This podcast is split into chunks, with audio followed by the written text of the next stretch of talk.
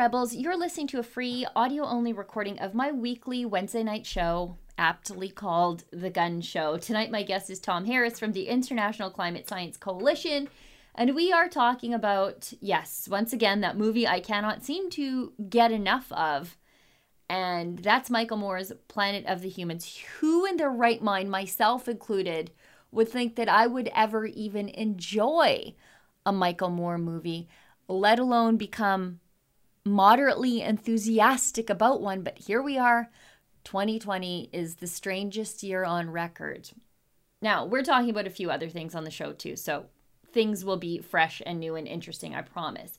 If you like listening to the show, then you're going to love watching it. But in order to watch, you need to be a subscriber to Rebel News Plus. That's what we call our premium long form TV style shows here on Rebel News. Subscribers get access to my show, which I obviously think is worth the price of admission alone. But you also get access to David Menzies' fun Friday night show. Rebel Roundup, as well as the boss man, Ezra Levant's nightly Ezra Levant show. Just go to rebelnews.com slash subscribe to become a member of Rebel News Plus. It's only eight bucks a month. You're not going to regret it. And just for our podcast listeners, you can save an extra 10% on a new Rebel News Plus membership by using the coupon code podcast when you subscribe. That's Rebel News Plus slash subscribe to become a member. And if you like the show, and you know what, I'm going to go out on a limb here. I'm relatively confident confident that you do. Please leave a five star review wherever you find us because that's a great way to support the show without you ever having to spend a dime, but it also helps other people find this really incredible podcast too. Now, please enjoy this free audio only version of my show.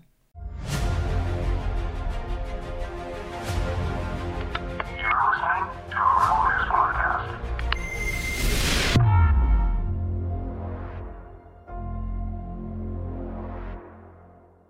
The Planet of the Humans, David Suzuki, Elizabeth May, and Trudeau's new values test for large employers wanting government help. I'm Sheila Gunn Reid, and you're watching The Gun Show.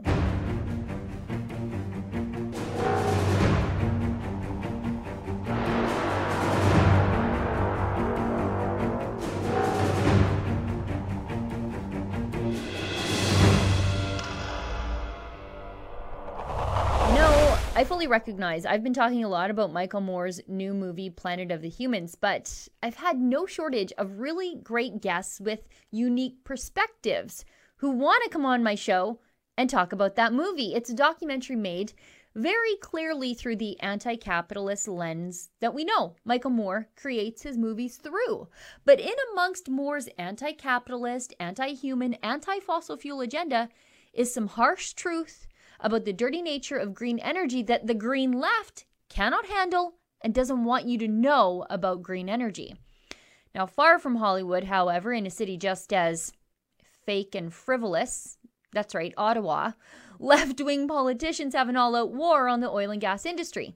Liz May has declared oil dead, but the Green Party leader has one of the longest commutes in the House of Commons, made possible, of course, by fossil fuels. Trudeau, on the other hand, is blackmailing companies with a climate change condition added into the bailout for large employers seeking government help to preserve Canadian jobs during the COVID 19 lockdown. And of course, over at CBC, David Suzuki is looking at the lockdown as some sort of ghoulish opportunity to rewrite the entire world into a green way. Translation, unsustainable way. Joining me tonight to talk about all these issues is Tom Harris from the International Climate Science Coalition in an interview we recorded yesterday afternoon.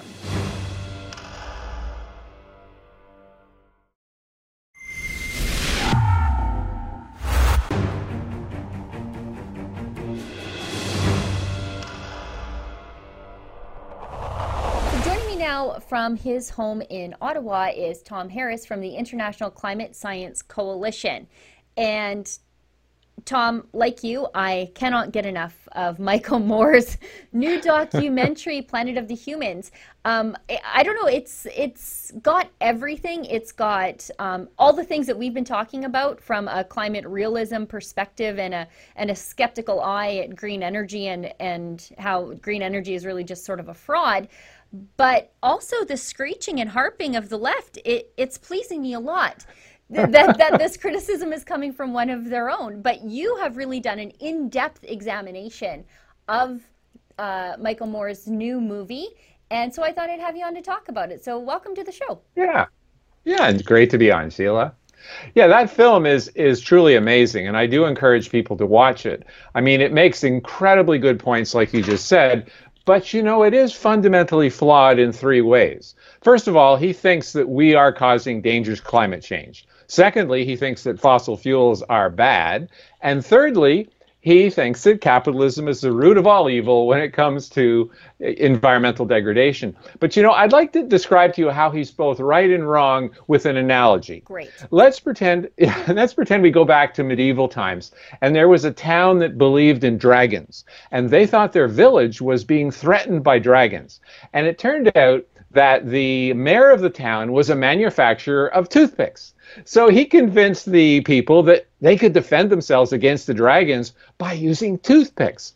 Well, like in The Emperor's New Clothes, a child points out, well, you can't kill a dragon with a toothpick. That's ridiculous. And so Michael Moore is very much like the child in this movie. He's right that you can't kill dragons. In this case, you can't stop climate change with wind and solar power. It's ridiculous. But he believes that we are actually being invaded by dragons. He thinks that there is dangerous climate change. So it's, it's really interesting. It's, it's a mixed message. You know, the movie is wonderful. It's done, uh, production is incredible. I yeah. mean, you know, you're not bored even for a second, even though it's a long film. It's an hour and 40 minutes. But but the bottom line is that he shows that in fact many of the myths of the green energy deal are are actually ridiculous. You know, for example, it's okay to take the top off a mountain to put up wind killing bird turbines but you can't do it for coal you know and so he says well these kinds of things are ludicrous and he asks some of the people that he interviews well, what's going on here? And they say point blank, the green energy advocates are lying.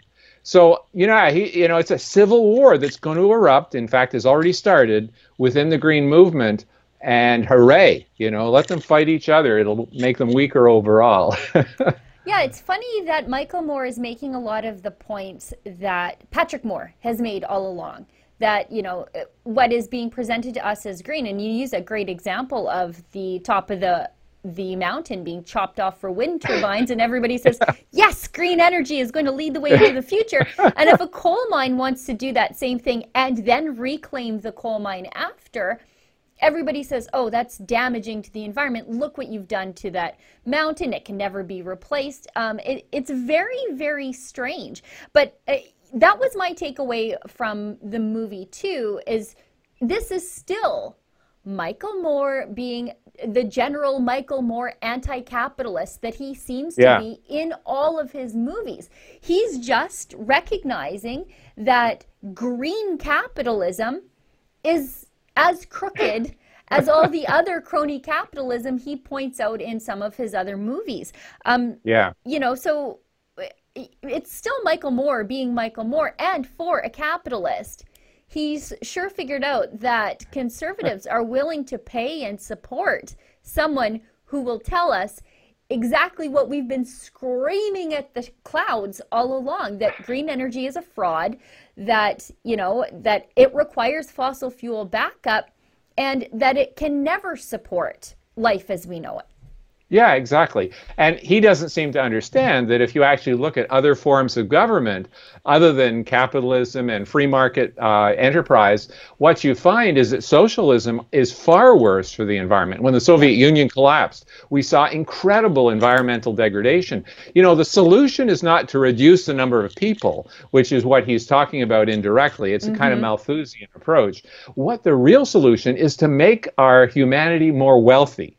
Because right now, almost a billion people in the world do not have access to electricity. Okay, now that is a real crime against humanity, quite frankly, because we have plenty of energy, yeah. all kinds of energy. We have enough coal for centuries. We have natural gas through fracking for centuries. You know, so keeping people poor means they don't really care about the environment. And you remember in our past discussions, we talked about the Kuznets curve, where at first, as a society develops, the environmental degradation increases. You get to a certain point where people's basic needs are satisfied, then they care about the environment, and the environmental de- degradation goes down. So we want people to be wealthy because that's when they care about the environment. Yeah, that was a strange uh, point that Michael Moore did make in that movie. Um, that you know that he contends there should be fewer people on the surface of the earth um, because some people live in poverty, some people live in energy poverty. So, you know, for me and for you, and let me put words in your mouth here, um, we just want those people to have energy. I want yeah, them to yeah. exist on the face of the earth. I want them to have access to cheap, affordable energy. For Michael Moore, on the flip side, for him, it's not getting them access to clean, affordable energy. For him, it's that those people just shouldn't really exist. Yeah, exactly. And in fact, in many ways, you know, Africa has access, it should have access to yep. coal, natural gas, oil. But environmentalists want Africans to develop with energy sources that we can't afford, things like yeah. wind and solar power. And, you know, the whole concept that fossil fuels is bad, which unfortunately our federal government and some provincial governments actually think, is completely backwards. I mean, fo- fossil fuels have been, in many ways, the salvation of civilization. And I'd like to read you a quick quote here from Dr. Roger Bezdek, okay, from the Management Information Services. He was speaking, he was a keynote speaker, extremely good, at the America First Energy Conference in Houston in November 2017. He said, What has fossil fuels done for us recently? They are the foundation of our current economy. They created and sustained the modern, modern world. They permit the current high quality of life we all enjoy. Over the past two centuries, life expectancy has more than doubled, population increased eightfold, real incomes have increased worldwide more than 11 fold. So thank goodness for fossil fuels. They've been an incredible boon. And, also, you know, they've actually saved the environment in many ways because England was on the verge of having no forests at all because they were cutting all their trees down for building ships and for fuel and all sorts of things. And of course, the coal revolution came along. And once we learned how to control the pollution from coal, coal has become an excellent energy source. You know, that's a great point that you made about Africa, and I was sort of writing it down as you went. I know a lot of Canadian expats who've spent a lot of time working in the oil fields in Africa because that's a place that can utilize their expertise because there's not a lot happening in the Canadian oil patch right now. And the environmental movement, and you see this all the time at the UN climate change conferences.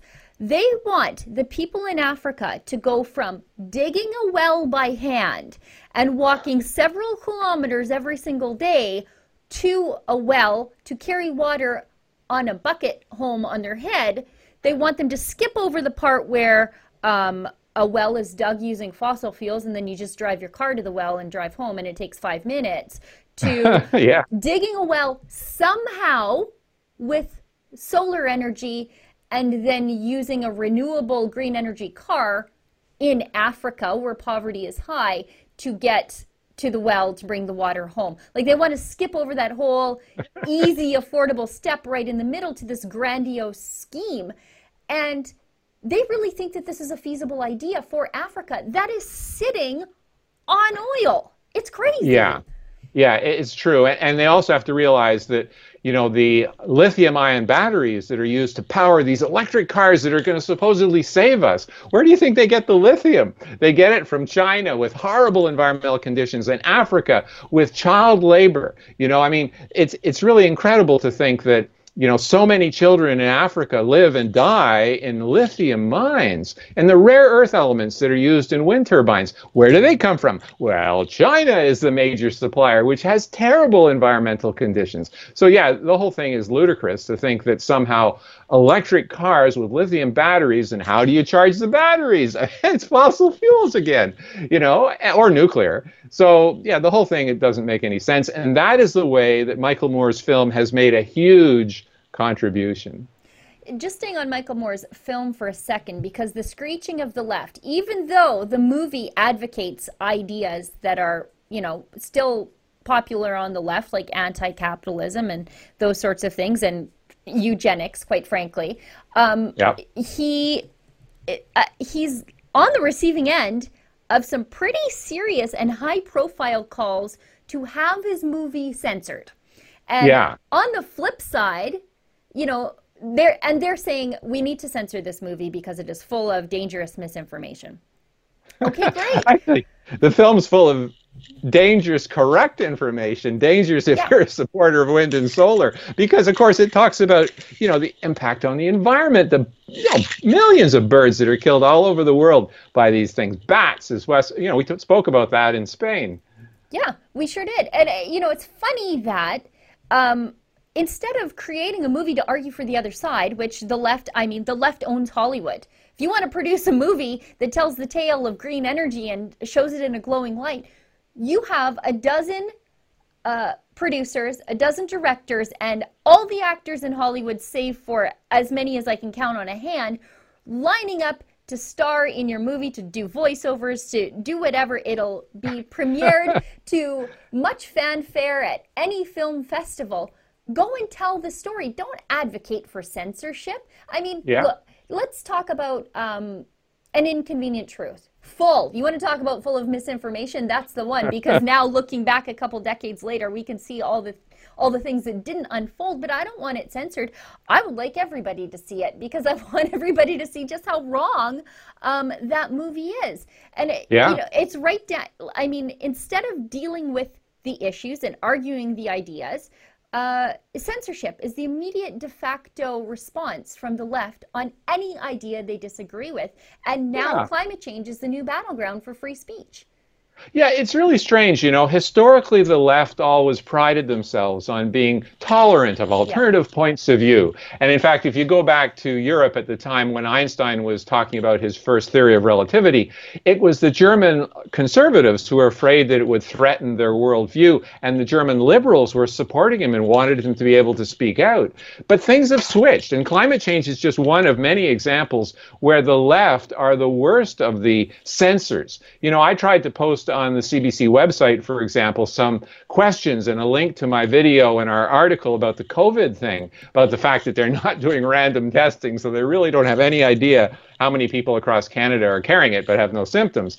Uh, and, and within minutes, the censor took my comment right off. Now, happily, I saved it in both cases, and I sent it to the CBC Audience Relations, and I said, this fulfills all of your submission guidelines. It, you know, there's no swearing, there's nothing, nothing nasty going on. You say you accept external links, but you have deleted it. Why is that? And all audience relations would say is, it was appropriate for your submission to be deleted. And I said, well, how?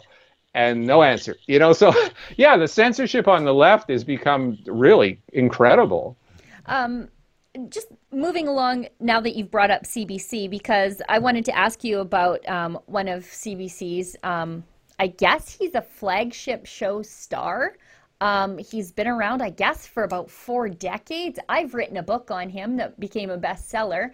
Um, David Suzuki sees the coronavirus as an opportunity to um, use it as a template to overlay um, everything in the battle against climate change. And it's funny because when you look at the world right now, that shut down, people are stuck in their houses, they can't travel, nobody can work, the um, oil industry is in collapse right now. Um, this is the green future they promised us, but it doesn't quite look the way that everybody thought it would. There's no renaissance in the economy because of green energy. Well, that's right. In fact, you hear environmentalists cheering Elizabeth May saying oil is dead. You know, well, okay, Elizabeth, and who's going to pay your salary? You know, I mean, the bottom line is if you cut off your source of income, and you know, fossil fuels are one of the absolute most important sources of income for Canada. Like, how are you going to run the country? How are you going to have all these social programs? You know, and and Suzuki and company seem to totally ignore the fact that wind turbines are really bad for people too. And you know, there's a really interesting quote, if I can read it to you. It's uh, actually supporting what Michael Mann says indirectly. Sherri Lange, who's the CEO of the North American Platform Against Wind Power, here's what she writes More than just audible sound, grinding, whumping, blade passing whooshes, an ever present hum. Industrial wind, wind turbines have a silent, below audible impact. It's not like a day contamination harm at work where people can go home at night for relief. With industrial wind projects literally engulfing homes and rural areas, there is little or no escape. So the bottom line is that this is hurting not the rich people, because you can be sure it doesn't. Yeah. They don't get 60-story wind turbines put beside, uh, uh, you know, Trudeau's home, but it's the poorer people or the average people who have to put up with these for the sake of what? Uh, it's really virtue signaling because the amount of energy you save is like none because you have to, as you say, have backup plants. It kills millions of birds and bats, uh, and it makes life miserable for the people that live nearby. I mean, imagine trying to sell your house and you've got, like in Shellie Correia's case, you have a 60 story wind turbine 500 meters from your house. Oh, well, we don't really notice that. no one's going to buy your house. So, yeah, it's it's nuts. And as I say, the civil war that's now erupting is extremely good uh, for people who actually support sensible environmental protection. Yeah, I remember there was a Sun News documentary um, before Sun News went off the air, and it was called, I believe, Downwind, and mm-hmm. it uh, pointed out that there uh, seem to be some health implications for people who live near or under these wind turbines, and a lot of it has to do with the pressure created oh, yeah? by these wind turbines, and uh, that animals are responsive to them, and it, it can cause. Uh, problems with farm animals and farm production being close to these wind turbines and that seems to be where they put them is in valuable yeah. arable farmland well, yeah, and it's really sad because Shelley moved out to West Lincoln, Ontario, which is almost like Andy of Mayberry's town. You know, yeah. I mean, it's a very, very quiet place because her boy needed that kind of quiet. And uh, Kathleen Wynne promised they wouldn't be putting turbines in close to her home, and they did anyways. You know, and and the thing is, I mean, just like Michael Moore says, these things use thousands of tons of concrete, and of course, concrete. If you're concerned about CO2, which is which I'm not, because I don't think we're actually causing a climate crisis. CO2, of course, is plant food. But if you were concerned, you, the last thing you want to do is build massive wind turbines with steel you have to process, exotic materials, um, rare earth elements, and tons and tons of concrete at the base. Not only that, of course, as you said earlier, you have to clear the whole area. So, I mean, I can't think of anything less environmentally friendly. And as poor people like Shellie Correia have found, yeah, the governments in the past didn't keep their promises. I think Ford should be taking these down, quite frankly. Yes, I do too. Now, last thing I want to talk to you about, well, not quite last thing, but um, I wanted to talk to you about how Trudeau has shoehorned another values test into yet another bailout. He hammered a values test into the summer jobs grant. For some reason, you had to believe in transgenderism to uh, run a summer camp. He did the same thing with the small business bailout. They have to make a profession of not discriminating on any number of things before they can apply for a small business bailout. Now the big businesses um, have to uh, have some sort of climate plan before they can apply for the big business bailout for large job creators. And I promise you this it's not going to uh, affect a single uh, Quebec engineering firm or concrete plant. This is directly designed to make sure that Alberta oil companies don't get access to any federal dollars. Yeah, they're killing the goose that's laying the golden egg for Canada's programs in social, uh, in, you know, all across the board. I mean, it's really crazy. I mean, the bottom line is we want society to come back as strongly as possible with the most reliable and dependable and least expensive energy sources, wind and solar, worrying about climate change, you know, which of course happens naturally all the time. And Canada's impact, you know, this is the thing that is truly uh, shows that it's all virtue signaling on the part of Trudeau. Canada's impact to overall human carbon dioxide emissions is something in the neighborhood of 1.6% of the world. Okay. So if it was true that we had a climate crisis that was caused by CO2 emissions, our CO2 emissions have virtually zero impact anyways. And you know, it's kind of like if you were sitting on a lifeboat, an inflatable life raft, and somebody was ripping it apart with a chainsaw and you were using a pin. And everybody's yelling at you stop destroying the lifeboat. You know? So even if you think that co2 is a serious problem it's ludicrous for canada to just virtue signal cripple our industries when countries like china and india are far far more and they're not going to reduce anytime soon. So yeah don't don't tie up these things together. I mean, we want the least expensive, most affordable, uh, best energy sources to help us get back on our feet. And it's going to be very hard to get back on our feet. The last thing we need to do is cripple ourselves with inefficient and really quite stupid energy sources or a climate plan. Oh, come on. You know, 0.6 degrees or something. Oh, sorry, 1 degree Celsius since 1880 has been the rise. And you sort of say, that's a climate crisis? Come on, Trudeau, get off that. Well, yeah, and I think you guys had snow in Ontario this past week. We yeah, had snow here the other day. I mean, it. It. Uh, here's the thing.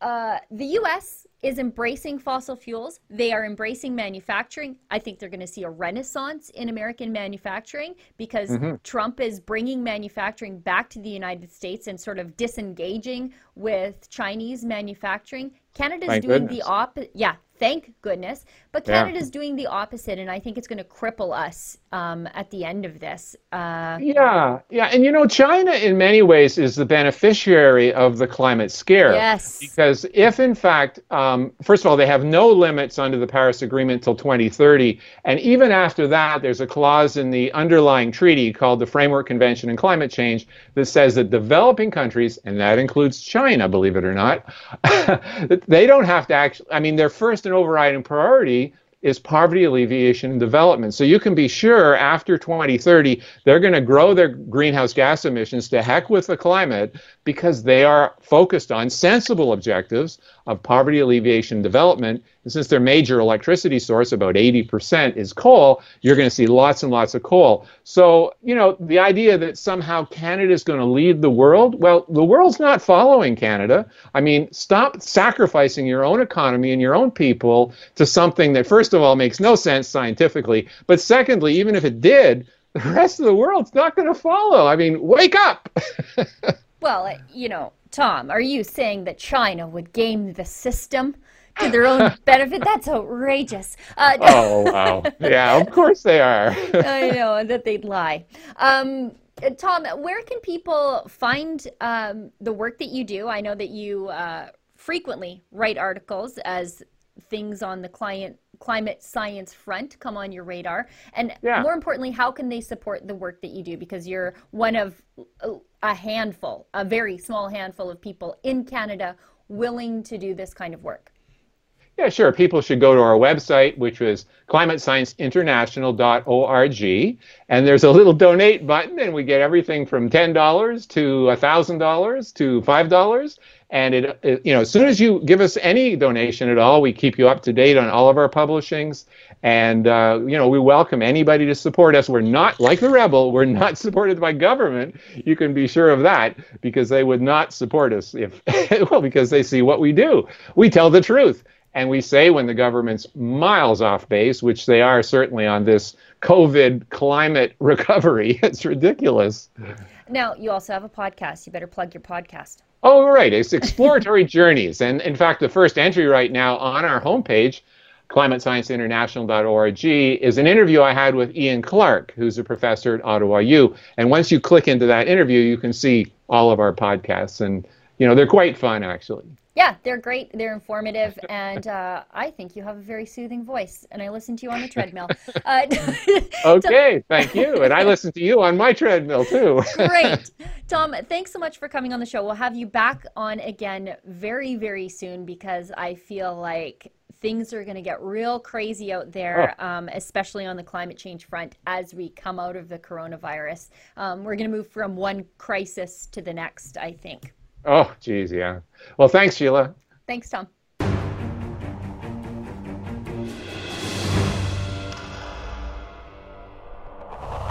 I suppose one of the reasons that I cannot stop talking about Michael Moore's documentary is because the left doesn't want me to talk about it. They don't want me to see it. They don't want you to see it. They don't want the information inside that documentary out into the rest of the world. They don't want hearts and minds on their side of the aisle being changed by someone from their side of the aisle who is presenting information in a way that is designed for them to digest. Michael Moore just might nuke their movement. And uh, I couldn't be happier about it. The more people tell me not to say and do things, the more I'm inclined to do them. That's just my nature. Um, and I think it's sort of a conservative thing. We believe in freedom, not compliance for the sake of compliance. Well, everybody, that's the show for tonight. Thank you so much for tuning in. I'll see everybody back here in the same time, in the same place next week. And remember, don't let the government tell you that you've had too much to think.